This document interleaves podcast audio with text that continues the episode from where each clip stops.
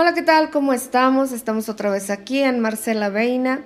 Déjenme les comento que el día de hoy yo estoy súper contenta de tener conmigo a una mujerona, este, que aparte de ser mi hermanita, mi amiga, es una mujer que yo admiro mucho porque si yo pudiera definirla, creo que es una mujer que tiene una sabiduría impresionante. Pero no voy a ser yo quien les diga. Ella para mí es Rosy, pero Rosy, ¿quién eres? Brevemente, platícale a esta gente quién es Rosy Briones. Bueno, yo me llamo Rosa María Rodríguez Briones, este, y empecé a, a buscar respuestas en la vida de quién soy y me llevó por muchos caminos. Uno de estos es la astrología, que es el tema que vamos a ver ahora, que es un mapa de nuestra vida y que está relacionado con muchos aspectos científicos y vamos a llamarle relacionados también con algo de física cuántica. Y bueno, también en algún momento en ese buscarme, pues conocí la parte emocional, la parte de la memoria corporal y, me dedico a eso como psicoterapeuta gestal corporal. Y aparte de psicóloga, enfermera, o sea, esta mujer de verdad es una cosa grande. Yo quiero decirte, Rosy, que el, haber querido que tú estuvieras aquí es porque fuiste una de las personas clave en mi vida que me hizo cambiar el chip, me hizo, me hizo retomarme a través de la astrología. Yo recuerdo en ese tiempo, ustedes no están para saberlo, pero yo sí para contarles el chisme.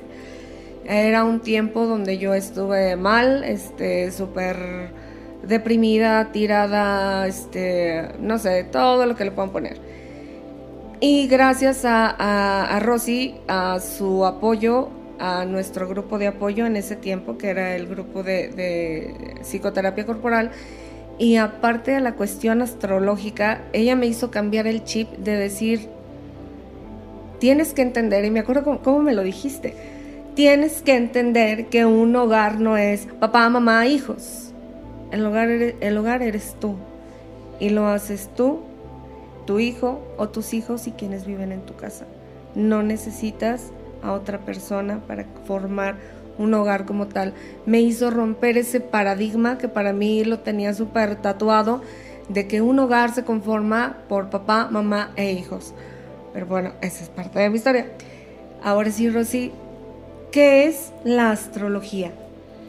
Bueno, la astrología, este, algunas la manejan como una mancia. Una mancia es algo que se dice que no tiene un fundamento científico, sin embargo, la astrología eh, va muy unida a la astronomía, que es científica, y que nos sirve y se ha comprobado que la posición de los planetas, sí, nos permiten y de las estrellas nos permiten, le permiten generar una energía que influye de diferente manera tanto en la Tierra, en el cosmos y en nosotros mismos como humanos. Simplemente la luna sube la marea, baja la marea, simplemente la luna tiene efectos en, en las emociones de una gente más sensible, Em, en la Tierra hay que buscar ciertos momentos de, la luna, por ejemplo la luna creciente para poder tener mejores cultivos, mejores cosechas, incluso para poder este, tener mejores crías quienes se dedican al ganado. Entonces un, una acción que ejerce el universo y que tiene efectos que podemos este, aprovechar a nuestro favor. ¿sí? Y también saber cuándo en algún momento pues se tiene que hacer una pausa para pues no hacer en, ese momento algo que, no te va a funcionar, ¿no? Entonces, por ejemplo, eh, una de las cosas más conocidas son los mecanismos de la luna, ¿no? Entonces, por ejemplo, se dice que en una creciente, este, pues te está diciendo que es para que hagas muchos proyectos, ¿no? La luna nueva, nuevas, nuevas cosas, la luna llena es algo que es para depurar, que sale, ¿no? Incluso la luna llena es donde más partos hay, ¿no? Es la depuración, es el nacimiento, ¿no? ¿Por qué? Porque después de la luna llena llega la luna nueva, ¿sí? Entonces, claro que tiene efectos a nivel este hospital, por ejemplo, yo también soy partera de parto natural y entonces pues ya te ya te esperabas, ¿no? Híjole, la luna llena, ¿no? Y si hubo eclipse, ya sabías que iba a haber complicaciones, ¿no? Y entonces te preparas, te preparas para ese trabajo. O la finalidad es prepararte con toda la disposición, no ponerte en estrés. Y entonces vas viendo ese eh, sinfín de cosas y efectos que pasan a través de la posición de los astros y de las estrellas. Ok, bueno, partamos también finalmente de que todos, todos es el universo, todos somos energía. Y es, es como, como Um, nos, ¿cómo se dice? Como nos conectamos, conectamos con, con, el universo, digo, porque finalmente también a mí me interesaba mucho tratar este tema porque mucha gente, mucha gente que nos ve y que nos escucha, piensa que la astrología solo son los horóscopos. Sí, no, em, va mucho más allá, va mucho más allá. Tan sencillo como, por ejemplo, si nosotros vemos este, el interior de nuestras moléculas, es todo un universo. Haz de cuenta que tú ves una foto del cosmos y dices, es igual, hay una conexión. Por eso decimos que como es arriba es abajo, como es adentro es afuera. Exactamente es lo mismo. Y todo está conectado. El, horóscopo es, eh, ya que lo mencionas, porque mucha gente a veces dice, ay, como que mi horóscopo no me chueca como que este, como que a mí no, como que ahora sí, ¿no? El horóscopo va relacionado con la posición de la luna, ¿sí? Pero este, nosotros en nuestra energía, por ejemplo, cuando hablamos de una carta natal, no solamente es tu signo solar, sino tu ascendente, que es el que rige tu psique o toda la psicología o toda tu historia donde se desarrolla tu personalidad. Entonces, pues habría que a lo mejor leer los dos para ver este dónde está, porque si la luna este, en tu ascendente, eh, en ese horóscopo, la luna está, por ejemplo, así, pues en Aries, si tú eres ascendente Aries, va a haber mucho más significado en, lo que te están interpretando que si solamente es el solar, ¿no? Porque en el solar, pues eh, tiene un efecto, pero es más fuerte, en este caso, el ascendente, porque es tu psique. ¿Y el signo lunar, Rosy? ¿Qué, qué, tiene que ver en esto? ¿Qué, ¿De qué nos habla el signo lunar? Bueno, el signo lunar nos habla de muchas cosas. La astrología es infinita, ¿no? Este puede sacar miles de temas, ¿no? Es muy profunda. Pero si hablamos en sí de la luna, pues la luna es la madre, ¿sí? Tiene que ver con la madre, tiene que ver con vidas pasadas, tiene que ver con la feminidad, tiene que ver también este, con la intuición. Por ejemplo, el, signo lunar en primera instancia eh, te habla de la energía femenina, ¿no? Si eres un hombre, pues te habla de, de las mujeres, ¿no? Que pueden estar en tu vida o de tu esposa. La esposa, la compañera se convierte en la luna, pero la luna representa a la madre, entonces ahí ya estamos hablando de psicología muy profunda, ¿no? Y si eres mujer, pues está más fuerte en realidad porque no solamente habla de la madre, de vidas pasadas, de tu intuición, sino que habla también de tu feminidad y tu fuerza femenina. Por ejemplo, si nosotros tuviéramos una luna en Aries, pues decimos que está mal aspectada. ¿Por qué? Porque em, la luna es agua y Aries es fuego. ¿Y qué hace? el, agua en demasía con el fuego, lo apaga. ¿Sí? Entonces, este, diríamos que en características así sencillas, si fuera eso, pues diríamos, oye, ¿qué, qué pasa con, con esa intuición o, de acuerdo a, lo que es que está en la carta? Pueden ser múltiples de interpretaciones porque cada carta natal es única, o sea, es como una huella digital. Entonces hay que ir tejiendo de acuerdo a los aspectos que tiene.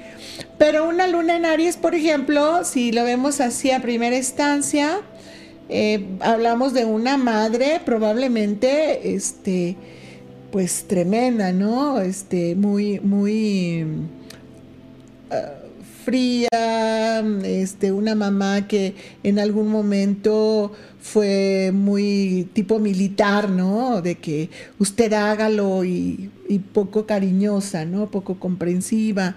Y a lo mejor si el niño es ariano, pues diríamos que le va bien una mamá, sí, pero si hablamos de un niño muy sensible como un cáncer, pues le pega más la situación de mamá. ¿Y un Tauro? Una luna en Tauro, bueno, una luna en Tauro. No, no, no, no, Una, un Tauro con una luna en Tauro, con una luna en Aries. Ah, por ejemplo, tú hablas de que alguien que tenga un ascendente, por ejemplo, vamos a hablar de los ascendentes, que es la personalidad. Vamos a hablar que la persona es Tauro y tiene una luna en Aries, ¿sí? Entonces, este, ahí lo que estamos hablando es que Tauro necesita mucho, eh, le gusta el cariño, le gusta sentirse que es recibido, bien recibido, eh, el hogar es muy importante para él, la armonía familiar es muy importante, ¿sí? Él trabaja para el hogar, para mantener. Entonces, una mamá ariana, pues la siente muy, muy fría, una mamá muy exigente, y entonces es probable que él, de por sí Tauro es exigente en el trabajo, pues sea un Tauro que siente que, que a lo mejor no da el ancho, ¿no? Que sería algo frustrante para un Tauro, pero depende realmente de de todo lo que se teje en la carta astral, ¿no? De la historia. Híjole, de verdad eso, eso de las cartas natales, eso de las cartas natales está súper interesante. ¿Cómo, cómo, ¿Cómo explicarías tú a la gente que nos ve y que nos escucha qué es una carta natal? Bueno, una carta natal, este, voy a poner el ejemplo del nacimiento de Cristo, cuando decían que había una estrella que los iba a guiar a donde estaba Cristo. Entonces son, vamos a decir, una alineación planetaria que nos dan un evento importante. El evento importante, eh, vamos a decir en cualquier carta, es tu nacimiento y está acomodado o alineado. Es como si al momento de que tú sacaras tu cabeza del vientre materno le tomaran una foto a la alineación planetaria. Esa es la carta astral, una foto. Y esa foto nos va a ir diciendo el mapa de, las posibilidades que tenemos en nuestra vida. Es como el mapa de tesoro, ¿no? Yo le llamo así, el mapa del tesoro. Porque todo lo que está escrito en ella es para que tú encuentres tu mejor bienestar. Y entonces es descifrarte, mira, pues aquí hay que trabajarle porque si no te vas a ir de cabeza, pero al final de cuentas tú tendrás el libre albedrío y a lo mejor necesitas tirarte de cabeza para aprender, ¿no? Y hay cortes de ciclos donde al final, pues bueno, lo que tú decidiste eh, hacer o llegar, pues es, el, es con lo que te toca vivir, ¿no? Pero la finalidad es como despertar esa conciencia y decir, ah, pues si esto es mi misión de vida, si esto es lo que yo puedo llegar y es lo que yo quiero, o tal vez decir, bueno, ¿por qué estoy tan afanada en querer trabajar si me tocan los hijos y yo los hijos no los miro? Pues entonces una invitación a mirar más allá este, para que puedas lograr el por qué, te dice la carta astral eso. Siempre tiene un porqué. Y aparte dice que nunca se termina de leer una carta natal, ¿no? No, no, Porque es, es, progresiva, es... Es que tiene, es que tiene tantas... Mira, por ejemplo, podríamos durar, este dando un curso de un año de solo hablar de vidas pasadas que vienen en la carta astral, ¿no? O de, o de la casa 12, ¿no? Entonces generalmente es, lo que se hace es como una, una lectura de, orientación, que es por ejemplo a lo que yo me dedico, pero se pueden hacer pronosticaciones, se puede mirar, se puede ver eh, ciertas cosas más profundas eh, dentro de, de, quien maneja el conocimiento este a través de, por ejemplo, de astrología, un, buen astrólogo dentro de la ética solo habla de los temas que te van a llevar al conocimiento y al desarrollo. ¿Por qué? Porque toda nuestra vida tiene un punto donde debemos estar listos. Y entonces estamos acostumbrados como a decir las cosas feas, ¿no? Alguna vez hubo una amiga que me dijo, ay no, no me gusta ir con esa señora que lee las cartas porque todo me dice lo bueno. Y yo conocí a esa señora, ¿no? Y lo que te decía es, por ejemplo, vamos a decir que tú ibas y te decía, Diana, necesitas cuidar mucho tu autoestima y trabajar mucho en eso, porque necesitas mm, pararte con fuerza en la vida para que tomes las mejores decisiones como mujer. Y eso implica muchas cosas.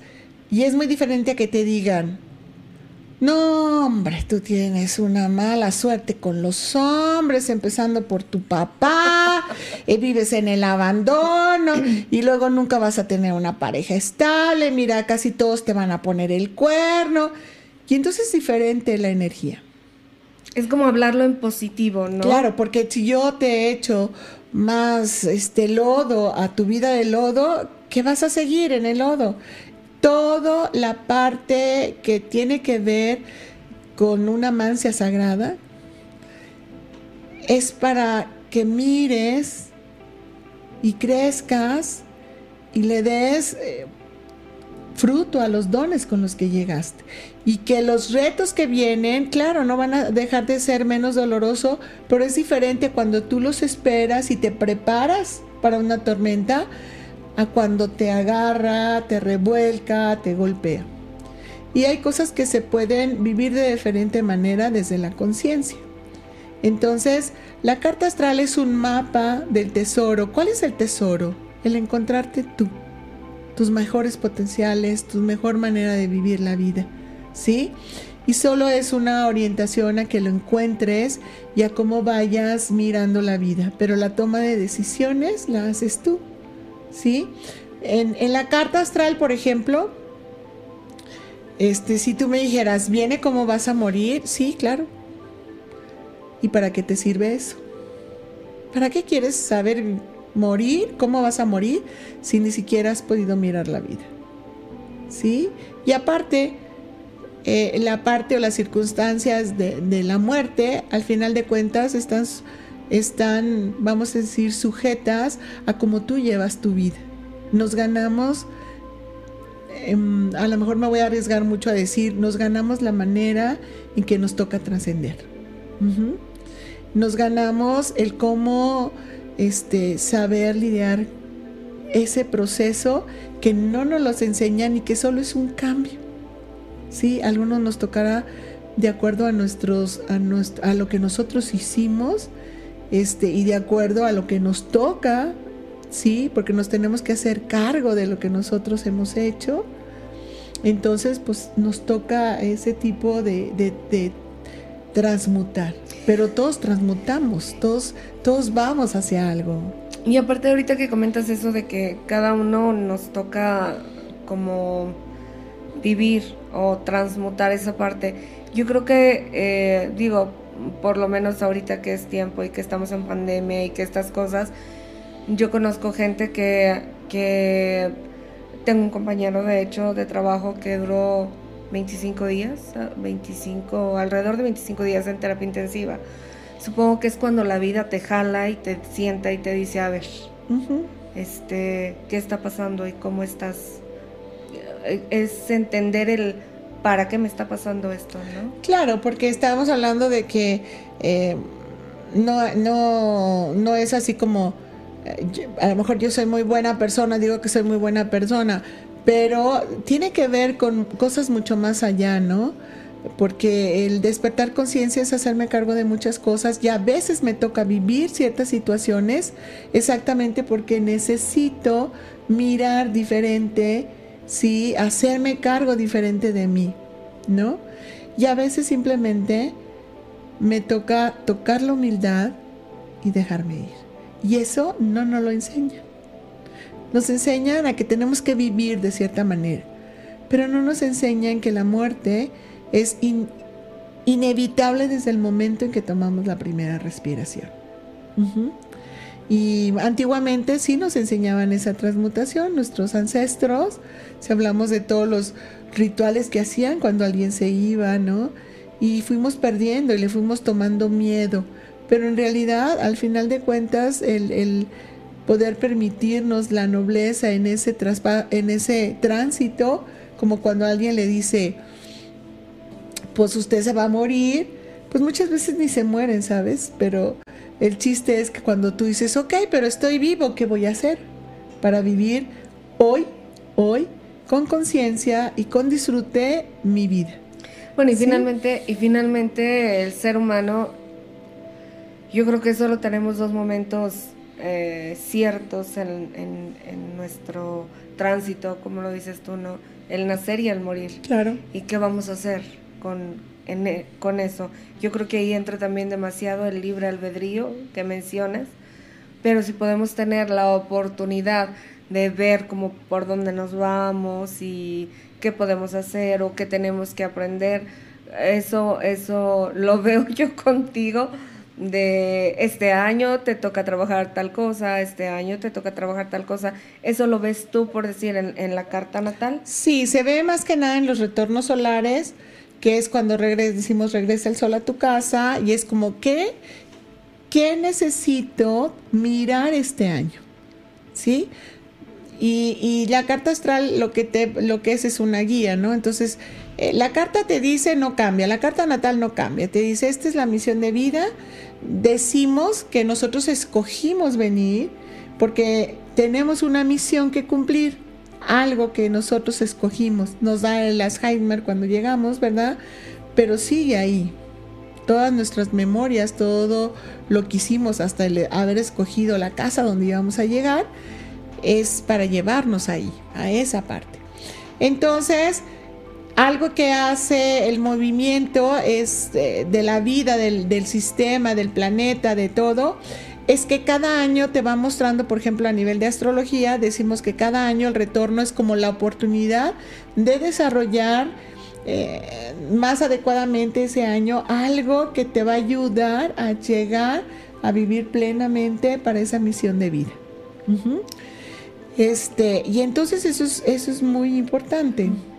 Porque entonces dices, ¿qué tal si yo me permito este año, en lugar de, estar desesperada porque quiero, no sé, la gerencia del de, puesto de mi empresa y este año me dice que debo ser más, este, más ama de casa, te está preparando para algo, ¿no?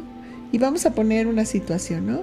Vamos a decir que tú fluyes y dices, ok, voy a ponerle más atención a mi casa y entonces descubres que le pasa algo al hijo o que tienes muchos, te das oportunidad de convivir mucho con, tu familia y que te das cuenta de que puedes involucrarte más en ciertos aspectos eh, familiares, ¿sí? Y de repente, el otro año, te toca vivir que se va un ser querido.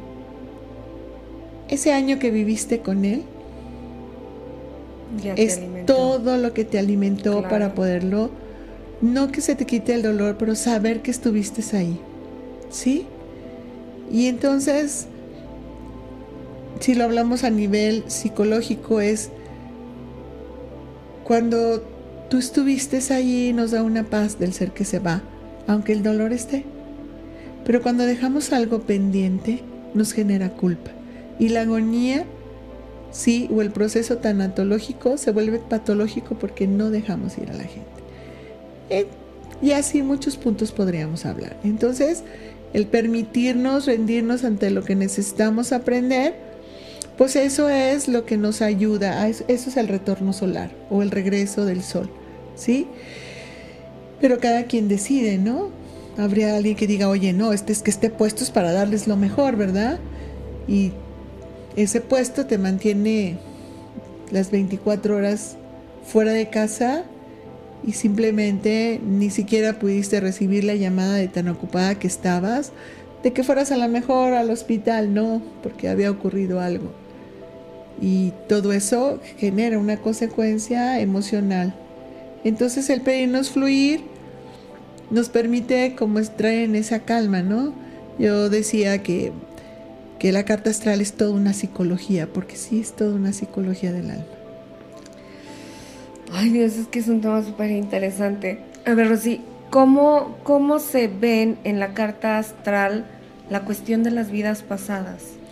Bueno, son ciertas casas, por ejemplo, la casa 12, que está relacionada curiosamente con lo que es el nacimiento y también con el cierre de ciclo de, vamos a decir, una carta natal. A ver, a ver, espérame. Lo que pasa es que, bueno, yo más o menos sé porque ya, ya incluso me hizo anotarlos. Este, este, pero quizás sí debamos, o sea, ayúdame a comentar con, con la gente qué son las casas. Bueno, las casas es como la parte, es, vamos a decir, em, metafóricamente, del terreno donde se encuentra cierto, cierta constelación, ¿sí? Que es un conjunto de estrellas. Y que tiene que ver, este, si la hacemos dimensional hacia el cosmos, también con una posición este, planetaria, ¿sí? Em, para estudiar la Tierra hacemos cortes que se llaman este, meridianos donde decimos en el Polo Norte va a entrar este, el huracán, ¿no? Es lo mismo, solo que ahora en lugar de mirarlo de afuera hacia adentro, lo miramos del centro de la Tierra hacia afuera. Y entonces vamos viendo que, por ejemplo, a tantos grados del Polo Norte se encuentra ahorita la constelación de Orión, por ejemplo. Y entonces esa ubicación en ese momento nos da cierta energía que va a producir un efecto en las personas, en las plantas, en el planeta. Como nosotros nos basamos en la, en la hora de nacimiento y en la hora en que nace el niño, entonces se toma la foto. Para, para poder leer una carta natal, necesitamos tener la hora exacta de nuestro de nacimiento, lo más que se pueda, porque eso nos permite saber si en el cuadrante donde entra la primavera, que es el equinoccio de primavera, donde entra Aries, este, está, no sé, Marte o Júpiter o, Cáncer o Escorpio, ¿sí? Porque no todos están siempre en su, en su lugar, por así decirlo, ¿no? Entonces, eso hace que por eso mi carta, aunque yo sea gemelar, sea muy diferente a la de mi hermano. Y entonces las casas lo que nos hacen es que en cada casa o en cada, vamos a decir, lugar donde eh, en el terreno donde en ese momento se encuentre alguien, ya sea Júpiter, Mercurio o Venus, este, me va a permitir poder saber qué va a pasar o qué características hay. Por ejemplo, la casa 1 nos habla de los primeros años de vida, pero también nos habla de cómo nací y todo el desarrollo de mi personalidad, todo lo que aconteció en los primeros años y que eso me va a dar lo que por ejemplo en, psicología llamamos la caracterología. Ahí viene. Sí, a lo mejor yo no me acuerdo, pero una carta astral ahí me puede decir ese hecho que, por ejemplo, mi paciente no se acuerda y eso me va puede ayudar a mí. ¿Sí? Y eso te ayuda también como terapeuta a, abrir un poquito más. A poder a saber por dónde me puedo ir yo a acompañar al paciente. ¿Sí? Y entonces, pues ya desde ahí ya tenemos muchos eventos que pudieron haber pasado. Y sigue, por ejemplo, en lo que llamamos el, otro terreno, ¿verdad? que sería la casa 2 en general. Tienen muchos significados, pero me voy a ir al más general es la casa que le llamamos de la materia o el dinero, que es todas las circunstancias que yo necesito tener para obtener materia. Materia hablando de dinero y hablando de posesiones. ¿Sí?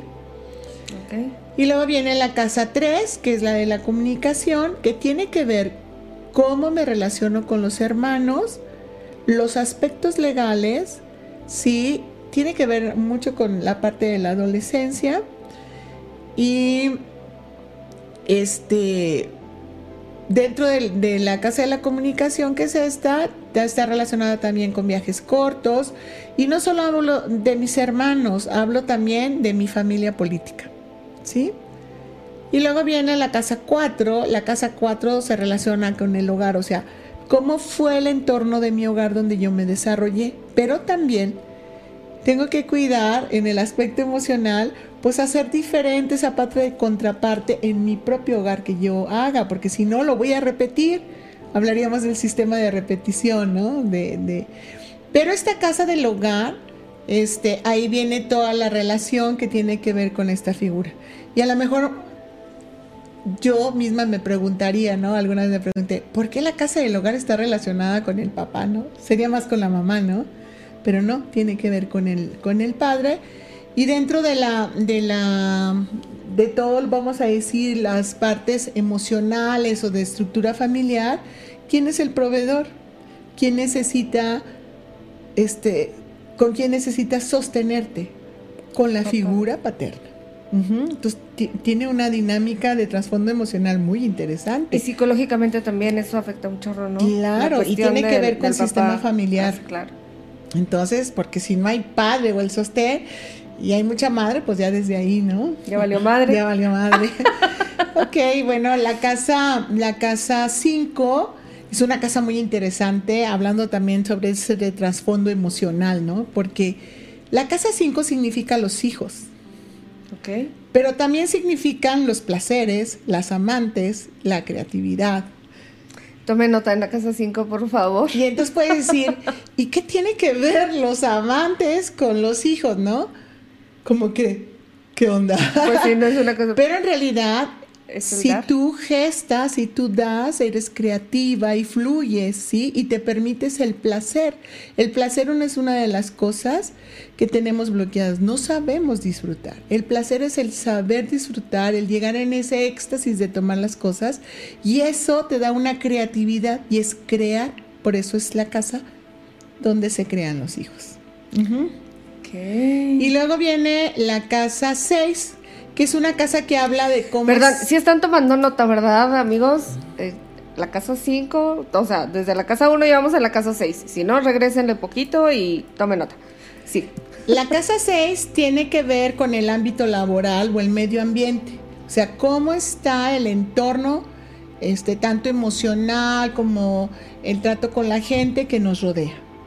Y esta casa, fíjate que es una casa de relación, también es, es el medio laboral, o sea, cómo está tu entorno laboral, tiene que ver con algo muy interesante que se llama la Casa de la Salud de Enfermedad. Aquí, de acuerdo a cómo es nuestra relación con el mundo, ¿sí? Nos va a permitir saber cómo vamos a estar en salud. Y creo que es muy lógico desde el aspecto psicológico, ¿por qué? Porque si tú no sabes cómo estar en el mundo, porque estás reprimido, pues ya desde ahí algo va a tronar en ti. ¿Cómo saber cómo te enfermas? En la carta astral nos va diciendo las partes vulnerables de nuestro cuerpo y eh, psicológicamente es tu historia. ¿Sí? y aparte tiene que ver mucho con esto que decías, ¿no? Como es afuera, es adentro. Claro. Y, y nos enfermamos, cada signo tiene una parte ya, vamos a decir, vulnerable, ¿sí? Y desde ahí, pues vamos sabiendo emocionalmente. Por ejemplo, Aries, este, eh, su parte, vamos a decir, vulnerable o la emoción que no se le dificulta trabajar es poder expresar el enojo, por lo tanto, todo lo que tenga que ver este, en esa parte de, de contención, porque a él no le gusta demostrar, pues se va a ir hacia la cabeza, la hipertensión. Y, si está con otro signo, pues estamos hablando de que pudiera pasar algo a, nivel cerebral, ¿no? Se van entrelazando los signos. Pero cada signo tiene el aspecto vulnerable del cuerpo y si lo hablamos emocionalmente, la historia, ¿no? Un hígado, por ejemplo, que maneja Júpiter, está relacionado con un gran enojo, pero tiene que ser bonachón entonces va a tronar el hígado, ¿no? Y así, ¿no? Diferentes. Sí, así. Diferentes, ¿no? Entonces esta casa es la de la casa salud enfermedad, es la que nos dice que el cuerpo va a tronar en cierta parte porque ya no puede sostenernos, que tenemos que despertar conciencia de lo que traemos para trabajar emocionalmente. Wow. Después sigue la casa 7. La casa 7 es la casa de la pareja. Aquí nos dice como este, ¿con oiga, no vamos a hacer clic? No me, lo, no, me lo, no me lo puede poner 10 pesos más a la casa 7, oiga. Entonces nos dice más o menos qué nos toca vivir con la pareja, pero sobre todo cómo podemos lograr una buena relación con la pareja. Todo esto despertando conciencia. También se le llama la casa de los socios, porque aquí nos dice como cómo poder asociarnos con terceros para un negocio, para ciertas actividades, proyectos etcétera. Es de alguna forma cómo funciono con el otro, ¿no? Con el otro, sí, es la, se le llama también la casa de la asociación. Y luego viene la casa 8, bastante interesante, es una casa bastante esotérica, podríamos decir, porque en esta casa se maneja lo que es el sexo, lo oculto, este, las magias, este, mm, tiene que ver con las herencias, entonces está como muy multifacética. Oye, y se maneja. ¿Y cómo, cómo, cómo, qué es curioso, digo, para mí, para mí, no sé, para mí es curioso cómo, cómo lo oculto, el sexo y todo eso, como, ¿por qué junto? ¿Por qué ahí mismo todo? Claro, porque generalmente a veces nosotros, este, la sexualidad la mantenemos oculta, ¿no? Este, o no lo traemos desarrolladas porque nos dan miedo de acuerdo a una historia que traemos, pero ahí viene todo, ¿no? Y, es como decíamos la casa del padre, porque el papá en la casa cuatro del hogar, ¿no? Pues por lo mismo, el sexo tiene que ver con una intimidad de nosotros, pero también con mucho trabajo, porque es una de las fuentes de placer. Y, bueno, y también por eso, por la herencia. Claro, y tiene que ver porque cuando tú aprendes a poder disfrutar, pues te van a llegar más cosas, ¿no? Y estarás listo para recibir. Porque si no, entonces, como dicen en constelaciones, a veces una herencia se vuelve maldita, ¿no? No, entonces por favor pongamos mucha atención en la casa 8. Disfrutar para que venga, fluya. y bueno, en, en la, luego viene la casa 9. La casa 9 es la casa de la filosofía, de las creencias y de la profesión. En esta casa es todo lo que nosotros necesitamos aprender, aprender para poder darnos cuenta qué creencias, que las creencias son pensamientos aprendidos, qué creencias no me funcionan a mí, qué creencias son ilógicas para lo que yo quiero lograr o, que yo necesito. Y eso me va a abrir una conciencia que me va a permitir más entrar hacia la casa 10, también es la casa de los viajes largos. ¿eh? La casa 9. La casa 9. Entonces, la casa 10, ¿cuál es? La casa 10 se considera la parte más alta de una carta astrológica. Tiene que ver con el reconocimiento y el éxito. ¿Sí? Y el éxito, no todos estamos, o la mayoría no estamos listos para ser reconocidos y tener el éxito. Algunos nos saboteamos el éxito y otros le tenemos miedo. Pero es ahí a donde llegamos, a ese reconocimiento de nuestro ser supremo que tenemos dentro de nosotros y decir, este soy yo con estas cualidades y puedo hacer esto. Entonces en esa casa miramos o se puede mirar lo que este, la vida nos dice, aquí es donde tienes todo para que seas reconocido.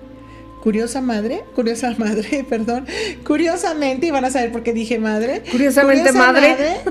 Esta casa significa la madre. Por ahí Bergelinger dice, la pareja, el dinero y el éxito están relacionados 100% con la madre.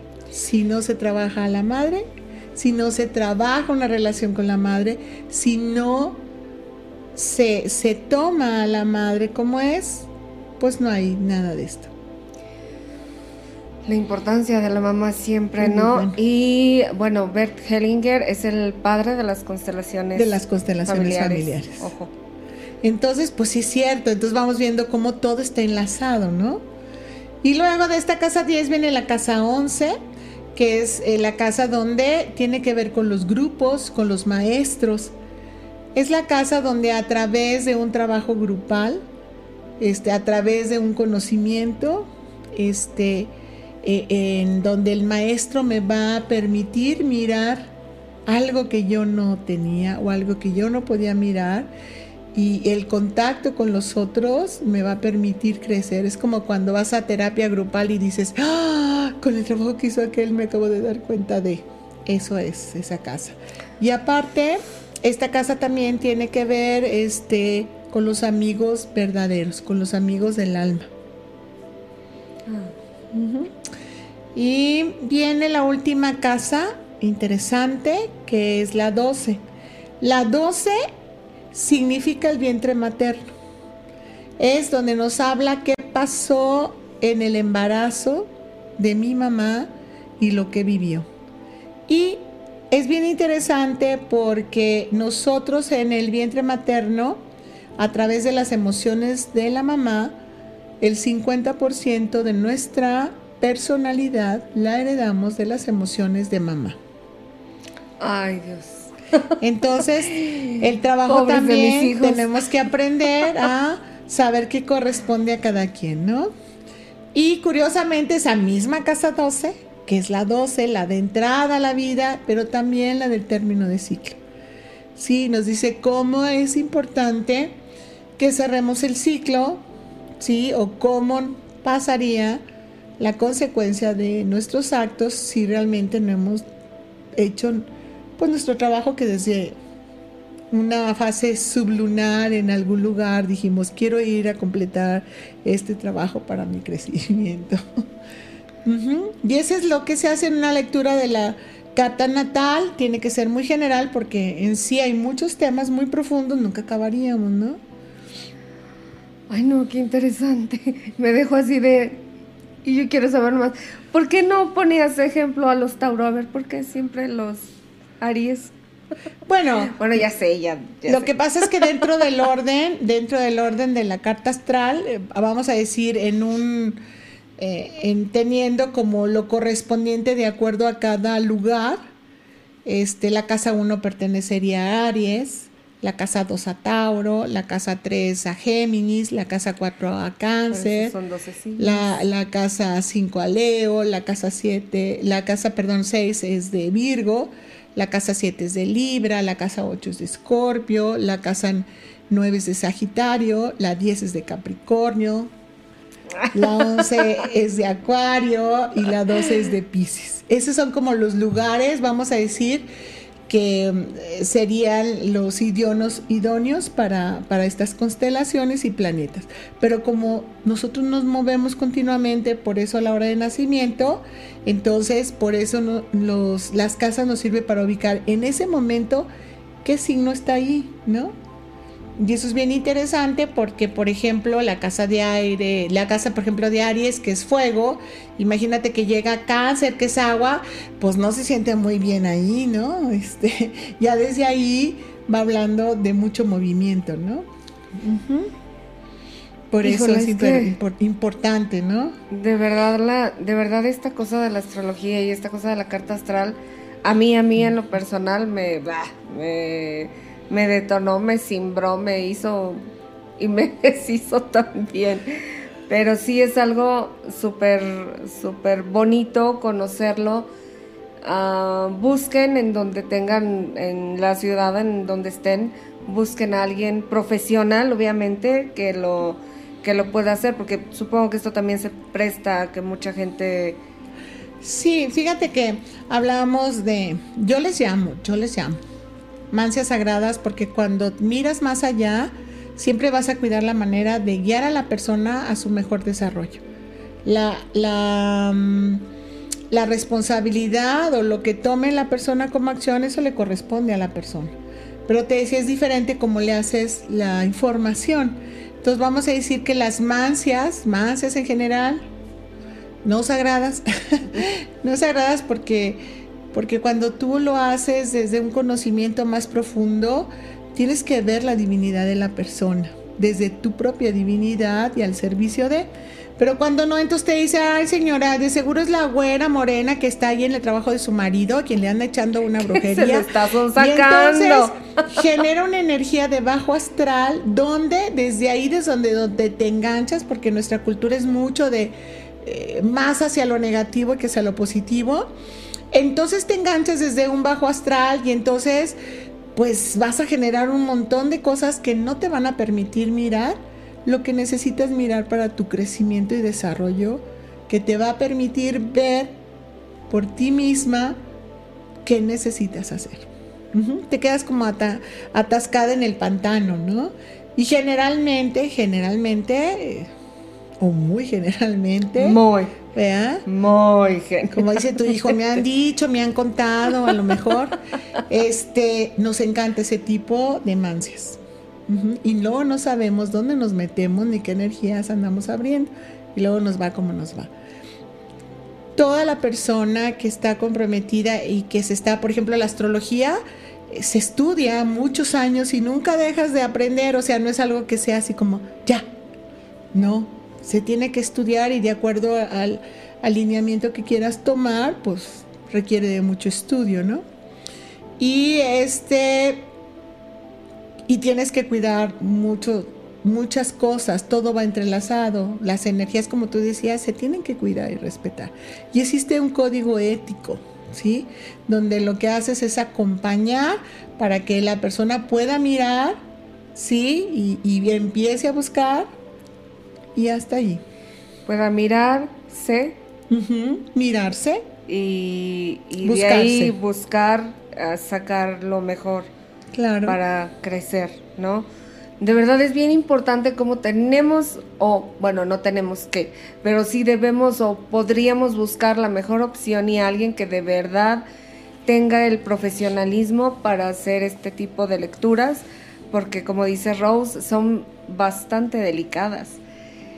Y otra pregunta, aquí en el chisme, este, ¿cómo, ¿cómo la carta nos puede ayudar, por decir, a, ver cuestiones de nuestros hijos?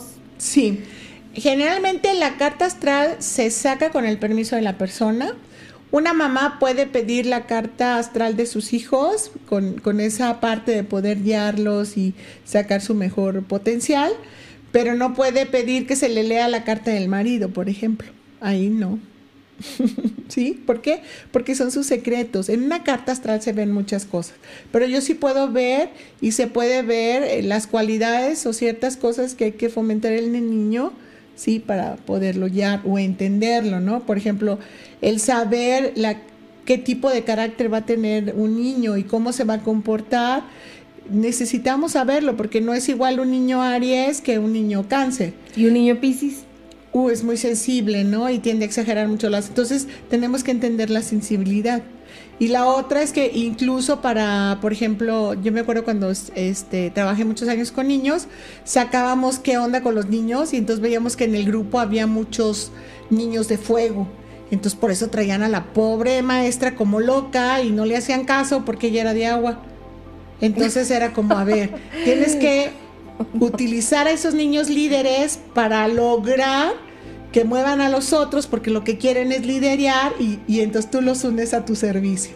Y eso puede ser una muy bonita, este, poder lograr muchas cosas en un salón de clase y en las universidades y en todo, ¿no? Saber eh, como en grupo qué es lo que más predomina, ¿no? Oye, ¿cómo? Entonces es bien importante el, el, el que las personas que tienen a su cargo algún grupo, ya sea escolar, ya sea de trabajo, ya sea de, lo que sea, el saber qué tipo de personalidades según signos.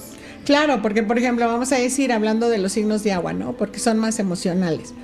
Este, que tú tengas como agua un puestazo, pero que tus subalternos sean fuego, pues te van a querer linchar, te van a querer conquistar, te van a querer... Y tú te vas a ahogar. Y no se trata de que te vayas, se trata de que sepas qué hacer con ellos. Entonces, si sabes que son buenos para el liderazgo, pues habrá que darles algo que liderar para poder moverlos tú desde esa emotividad que ellos al final de cuentas necesitan. Porque ellos son pasionales, pero les cuesta expresar.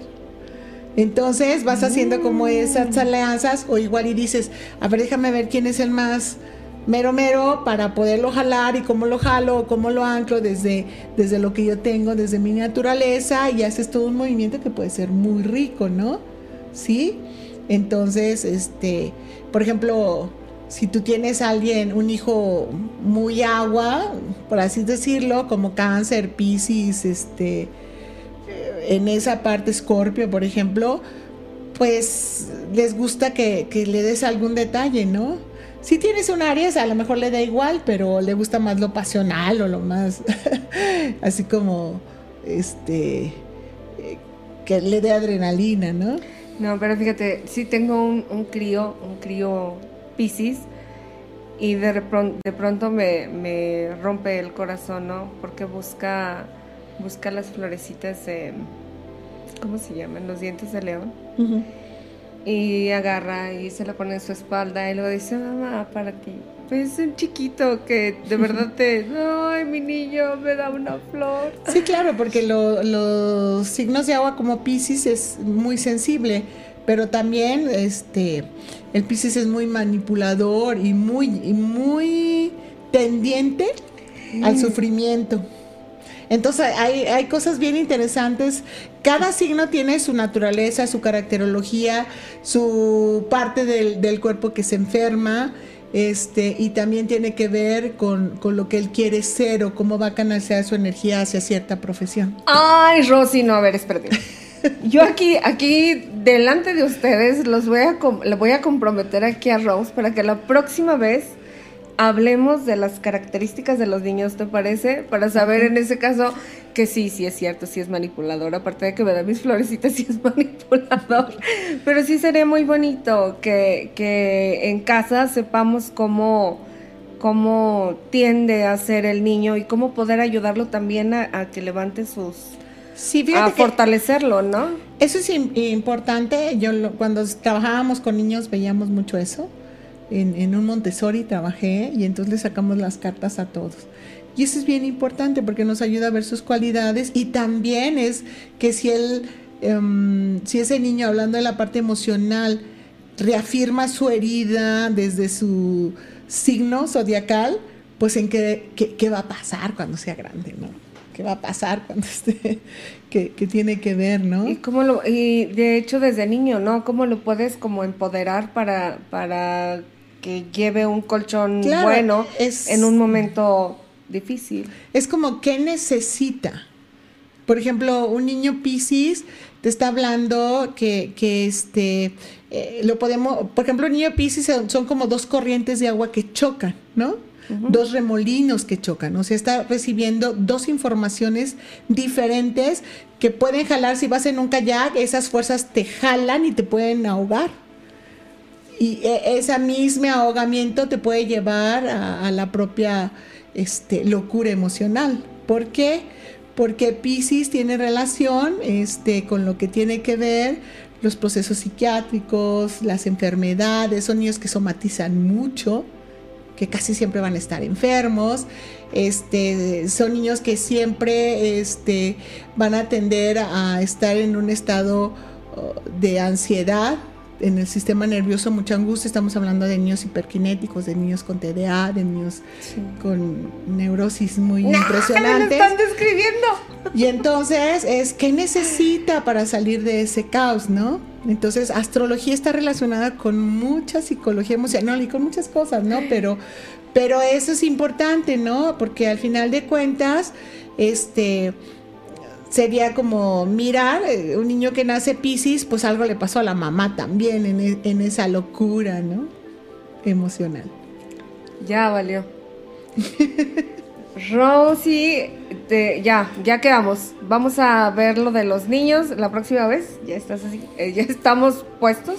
Este, bueno, y para terminar esto, esta situación de la carta astral, ¿qué es algo que nos recomendarías este, um, buscar en, una lectura de carta astral?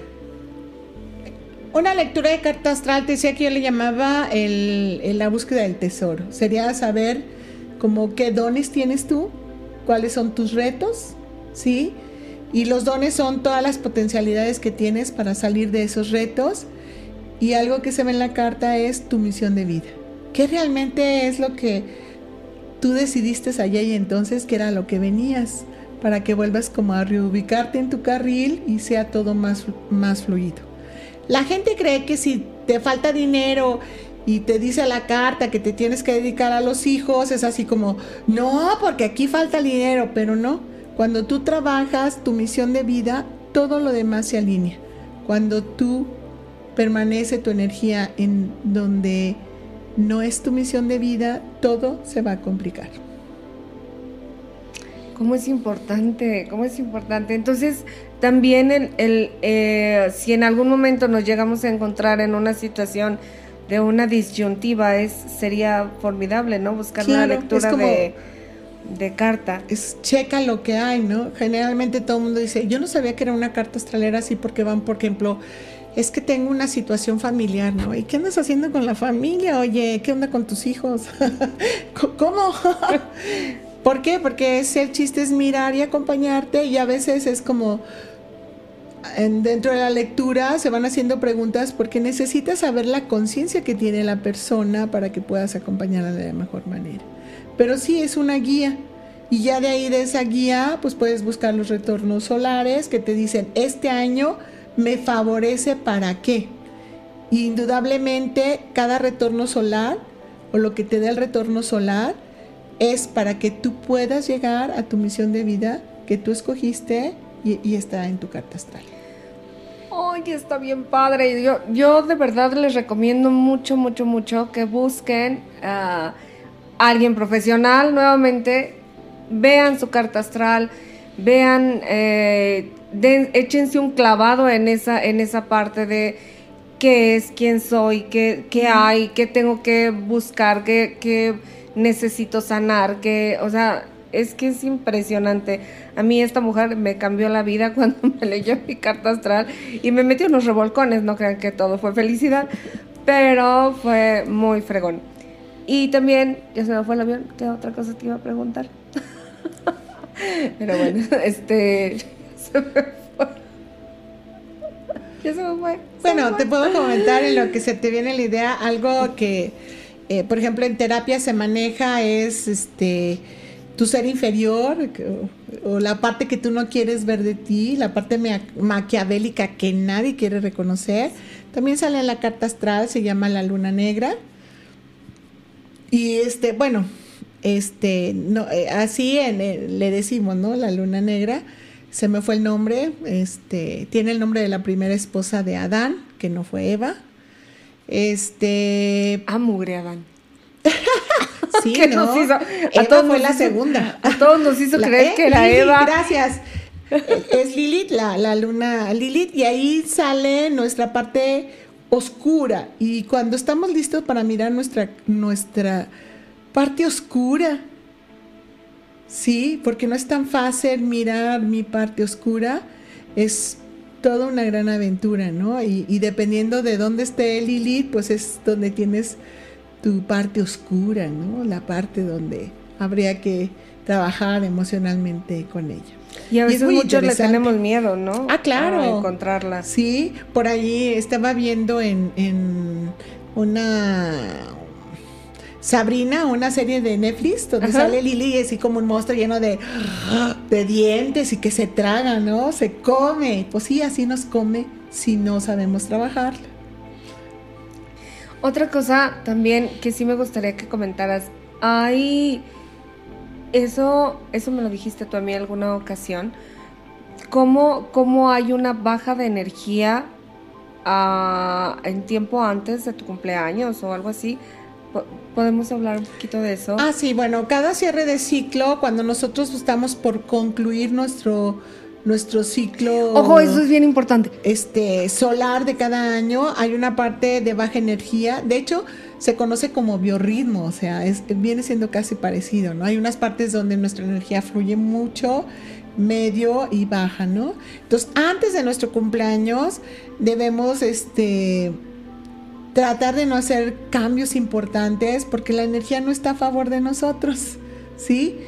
Pero después de que entra nuestro retorno solar o nuestro sol, nuestro nuevo sol. O nuestro cumpleaños. en nuestro cumpleaños, este, que, la, que el retorno solar este, viene la hora en que entra el sol, porque, ojo, no siempre ni cada año el sol entra a la misma hora, el mismo día. A veces la primavera entra un día antes.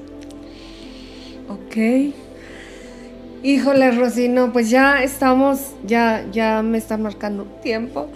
Yo estoy muy emocionada y ya quedamos en que vamos a ver, la próxima cosa que vamos a ver contigo es sobre los niños. Ajá. ¿Te late? Los signos. Este, bueno, es un compromiso. Muchísimas gracias, gracias por estar aquí.